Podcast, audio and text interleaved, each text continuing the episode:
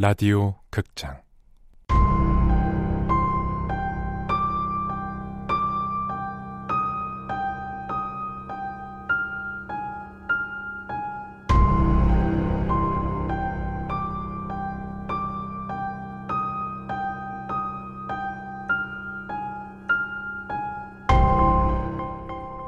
빽넘버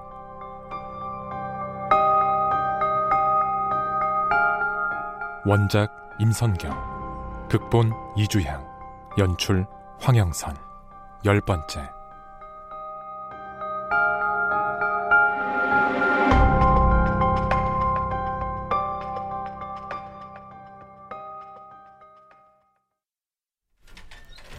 다녀왔습니다. 아, 형!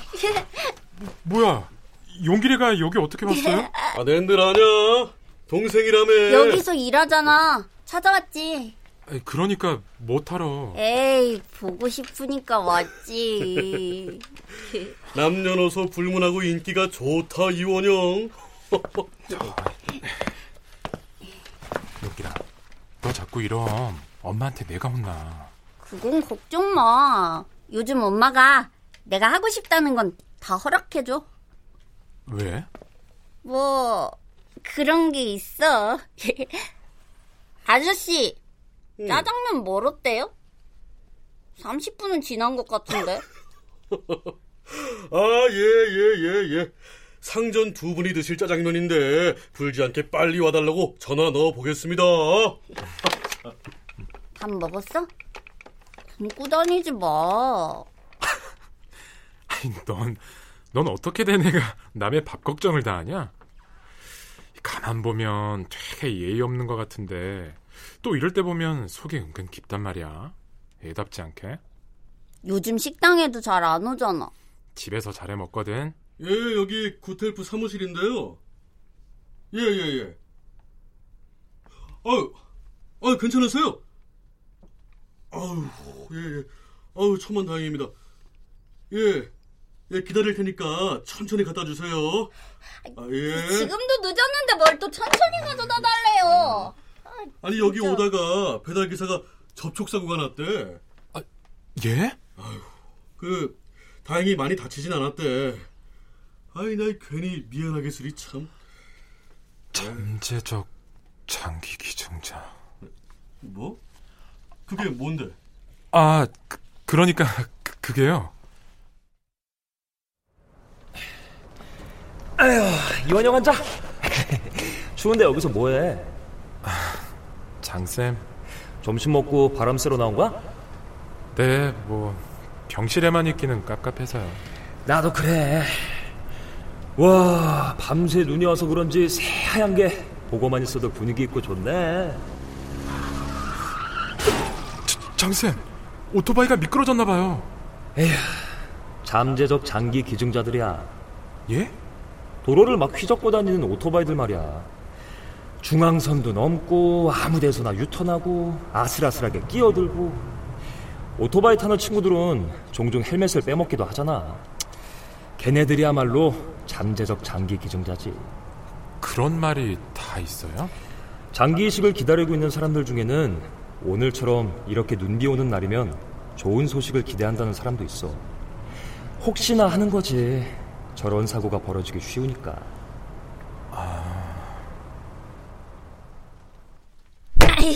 그 의사 선생 진짜 못 쓰겠네. 뭐? 다쳐서 오래 병원 생활하는 환자 앞에서 뭐? 잠재적 장기 기증자?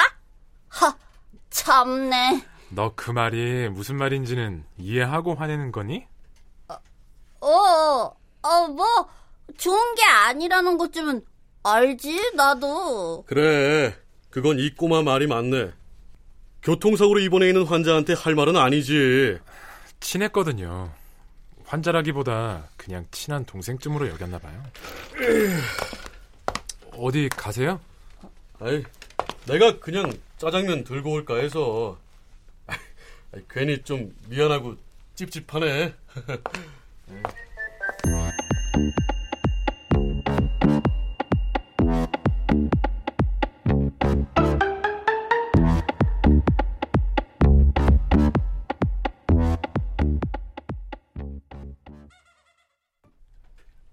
선생님은 내가 병원에 있는 동안 가장 가까웠던 인턴 선생님이다.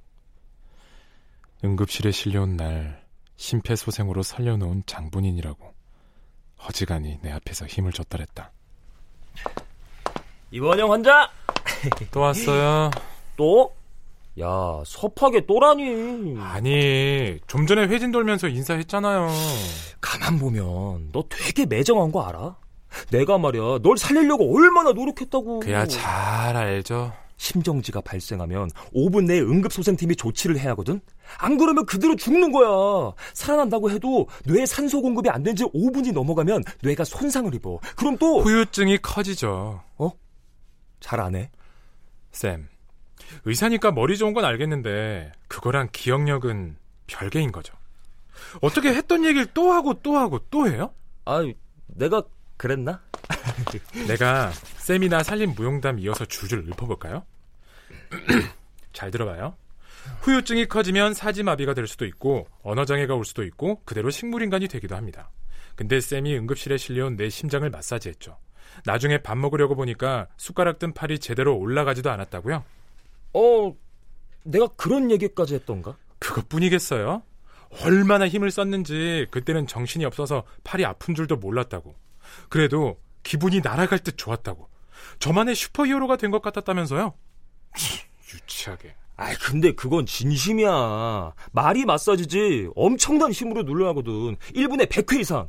하는 사람은 전력 질주하는 것보다 힘들고 받는 사람은 가리뼈가 다 무너진다니까. 네, 그래서 제 늑골 골절이 쌤 탓이라고 저는 생각해요. 에? 그건 좀 위험한 발언 같은데. 아니, 제 갈비뼈가 사고 당시에 부러졌는지 쌤의 마사지 덕분에 부러졌는지 아무도 중요하게 생각 안 하지만 전 제 몸이니까 중요하다고요. 많이 아팠지? 허벅지 골절 때문에 심정지가 왔다고 들었어요. 그랬지. 근데 전 그것보다도 갈비뼈 골절이 어마어마하게 고통스러웠어요. 지금 생각만 해도 소름이 다 돋아요. 숨을 들이쉬면 폐가 팽창하고 그럼 갈비뼈를 짓누르잖아요. 아우, 야. 쌤처럼 갈비뼈 부러져 본 적 없는 사람은 진짜 상상도 못할 거야. 기침이나 웃는 것도 제대로 못한다니까요. 부러져 본 적은 없지만 많이 봐서 알지. 그런 환자들은 기침을 못해서 가래가 차고 그때마다 석션으로 뽑아내던데. 그만. 그거야말로 진짜 신세계예요. 와, 생각하기도 싫어. 근데 병원은 왜 그래요? 뭐가? 도대체 어디가 제일 아픈지 얼만큼 아픈지를 왜 그렇게 물어대냐고요. 제대로 이해도 못할 거면서. 아니, 우리가? 아프다고 말하면 간호사 누나가 문진표를 주잖아요. 웃고 있는 얼굴부터 무표정한 얼굴, 조금 찡그린 얼굴, 많이 찡그린 얼굴, 엉엉 울고 있는 얼굴이 그려져 있는 그거 체크하는 것도 곤욕이라고요. 오, 그건 또 새로운 피드백인데. 그래서요, 이원영 환자? 아니, 전혀 아프지 않으면 웃는 얼굴에 체크하라는 게 얼마나 1차원적인 생각이에요. 그럼 통증이 없다고 웃어야 되나? 육체적 통증은 많이 가셨다 해도 기분이 엉망진창으로 아플 수 있는데 웃음이 나오지 않을 정도로요. 그래서 이원영 환자 통증 문진표는 매번 엉엉 우는 그림에만 체크됐었구나? 봤어요? 말했잖아. 나 너한테 관심 많다고. 쌤이 날 살렸기 때문에요? 그것도 그렇고. 응? 심폐소생 말인데요. 그거 우리 엄마 아빠가 나처럼 응급실에 실려왔대도 쌤이 해줬을까요? 그게 무슨 말이야? 갑자기 실려온 응급환자 경우엔 의사가 판단해서 심폐소생을 하기도 하고 안 하기도 한다면서요. 적극적으로 살려봐야겠다, 아니면 그래봐야 별 소용없다, 둘 중 하나로 가늠해서. 그렇지. 나는 적극적으로 살려봐야겠다는 쪽이었잖아요. 당연하지. 젊은데 아깝잖아. 우리 엄마 아빤 어땠을까요? 아빤 회사에서 언제 떨려날지 모르는 임원직이었거든요. 재계약 안 되면 그걸로 끝이라고 승진해서 새 차를 뽑으면서도 불안했어요. 무슨 말을 하고 싶은 거야? 젊어서 적극적으로 살려봐야 하는 쪽이었다면 퇴직하고 돈 쓸 일만 남거나 연금과 실버복지로 사회적 비용만 들어가는 경우엔 죽어버리는 게 나은 거예요? 내가 살지 죽을지 선택하는 거라면 오히려 쉽겠는데 쌤처럼 완전한 타인한테 맡겨버려야 한다면 그 기준이 뭔지 궁금해서요. 너무 어려운데? 아무래도 그렇죠. 이원영 환자가 하는 말이 어렵다기보다 환자 스스로 그런 생각을 하는 의중을 모르겠어서 어렵네. 혼자 살아난 게 미안해서 그래? 엄마 아빠가 나 대신 응급실에 실려왔다면 살 수 있지 않았을까? 뭐 그런? 그냥 나 대신이라기보다 모두 다 같이. 만약 말 그대로 엄마 아빠도 살릴 수 있었겠냐 묻는 거라면 내 대답은. 대답은? 잘 모르겠어. 네? 맹세컨대 우린 아무 노력도 하지 않고 별 소용없을 거라고 백기를 들진 않아. 하지만 이원영 환자 부모님은 의사들이 노력에 닿을 수 없는 상황이었어. 어쩔 수 없었으니 잊어라? 그건 사고였어. 너도 어떻게 손서울 수 없는. 그치만 우린 모두 망각이라는 백기를 가지고 있잖아. 난 이원영 환자가 이쯤 백기를 들어야 할 상황이라고 생각해. 응? 야! 야 응급이다! 야 다음에 또 놀러 올게! 어? 의사가 환자한테 놀러 온다니. 하여튼 가볍다니까. 그게 좋았다. 장 선생님 특유의 태연함. 나를 어렵게 대하지 않는 가벼움. 모두가 부모님을 잃고 천해고아가 된 나를 불쌍하게 여기며 힘들게 대하던 그 시절에 유일하게 장 선생님만은 만만한 동네 형 같았다. 그랬는데 어느 순간부터 장 선생님은 나를 멀리하기 시작했다. 그게 언제부터였더라.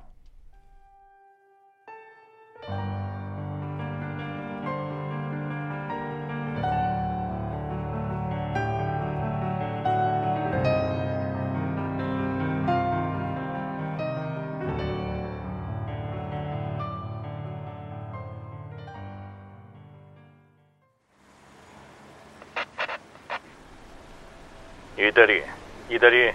예, 현장에 이대리입니다. 상황 보고 바람. 현재 시각 13시 55분, 앞으로 7분 뒤에 있을 교통사고로 총 3명의 사망자가 있을 예정입니다. 택시기사 1명, 택시 승객 1명, 역주행 차량 운전자 1명, 이렇게 예비 사망 리스트를 확인했습니다. 최근에 보는자 활동 반경 내에서 별다른 사건은 없었지만 그렇다고 이번에도 그냥 넘어간다는 보장은 없으니까 끝까지 지켜보고 사망자 안내 잘할 수 있도록. 예상. 예? 아니, 요 근래 온갖 현장엔 다 싸돌아다닐 정도로 보는 자에 민감했던 양반이 웬일로 날 내보낸 거야? 지겨워. 그래, 와라 와. 똑딱 똑딱.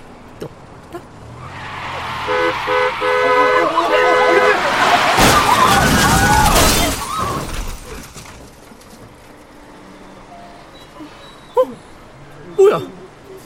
아이씨, 어디 갔어? 승기가 어디 갔냐고?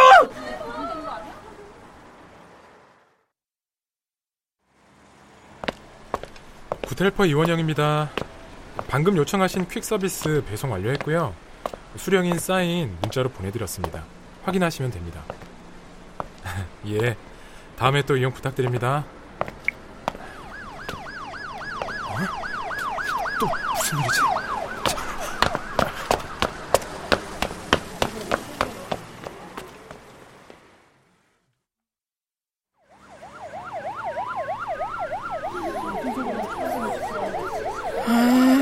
오랜만에 현장 나와서 리스트 누락되면 안 되는데. 아이씨, 또 경위서 써야 되는 거 아니야? 아우, 물어먹어. 아우, 씨. 어쩔 수 없다. 손 좀 써야 된다.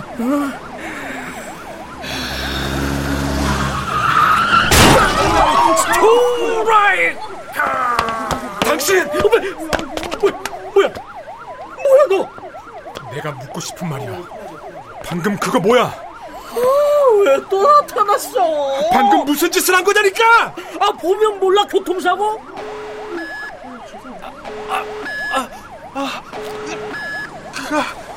보이나 보군? 아, 이건 들리는 거야. 우리한텐 그게 그거야. 끼어들 생각 말고 갈 길이나 가. 다 봤어. 너가 뭘 찾는 듯이 두리번거리던 것부터. 그러다 저 오토바이 갑자기 날아올랐어. 무슨 짓이야 너? 제발 좀 인간아 좀 말해! 너 빼고 다른 사람들은 전부 알아. 어? 1차 사고 뒤에 흔히 벌어지는 2차 사고 현장이라는 거, 사고 현장을 애둘러 가려던 오토바이 운전자가 중앙선을 넘은 게 화근이라는 거 너만 빼고 모두 다 아는 사실인데 왜 너만 몰라? 그딴 사실 말고 진실 말이야. 너만 알고 있는 진실. 진짜 오랜만에 현장 나와서 그지 같은 꼴을 타보겠네. 대체자. 대체자? 그게 뭔데? 리스트 마감일이 다가올 때면 이런 거 흔해. 다음으로 미루지 못하고 제깍제깍 사망자 수를 맞춰놓는 거지. 사망자 수가 맞지 않았단 거야? 1차 사고에서? 그래. 예비 사망자는 총 3명이었어. 원래 저 택시 승객도 리스트에 있었는데 웬일인지 현장까지 오기 전에 택시에서 내렸네? 그걸 사고가 난 뒤에 알아차렸고 그래서 급한 오토바이 대로 운전자를 대체자로 썼다. 어쩔 수 없었어. 보통 다음 달 리스트에서 미리 땡겨오는 방법도 있는데 그럼 다음 달에 또 빵꾸인 거잖아. 그런 식으로 돌려막으면 큰일이라고. 그래도 되는 거야? 이렇게 아무렇지 않게 아무나 말 황당무게 하지만 않으면 돼. 집 거실에서 멀쩡히 TV 보고 있는데 공사장 철근이 슝 날라와서 꽂혀 죽는다든지 뭐 그런. 개연성만 있으면 누가 누구 대신 죽든 별 상관없다. 그렇지. 지난번 그 김춘삼 씨가 이런 사고의 대체자로서 쓸만한 개연성만 있으면 딱인데 추가 사망자를 낼 뻔한 우리 오명도 확실히 씻을 수 있고 말이야. 너 진짜. 그러니까 함부로 끼어들지도 알려고 하지도 말란 말이야. 이 세계는 네가 생각하는 것보다 훨씬 더 차가운 곳이니까.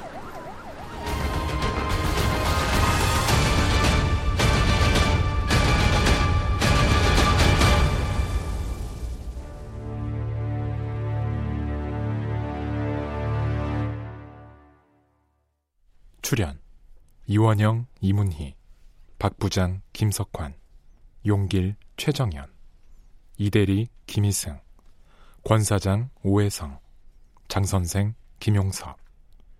음악 윤하성, 임춘호. 효과 안익수, 윤미원, 김지환. 기술 신현석.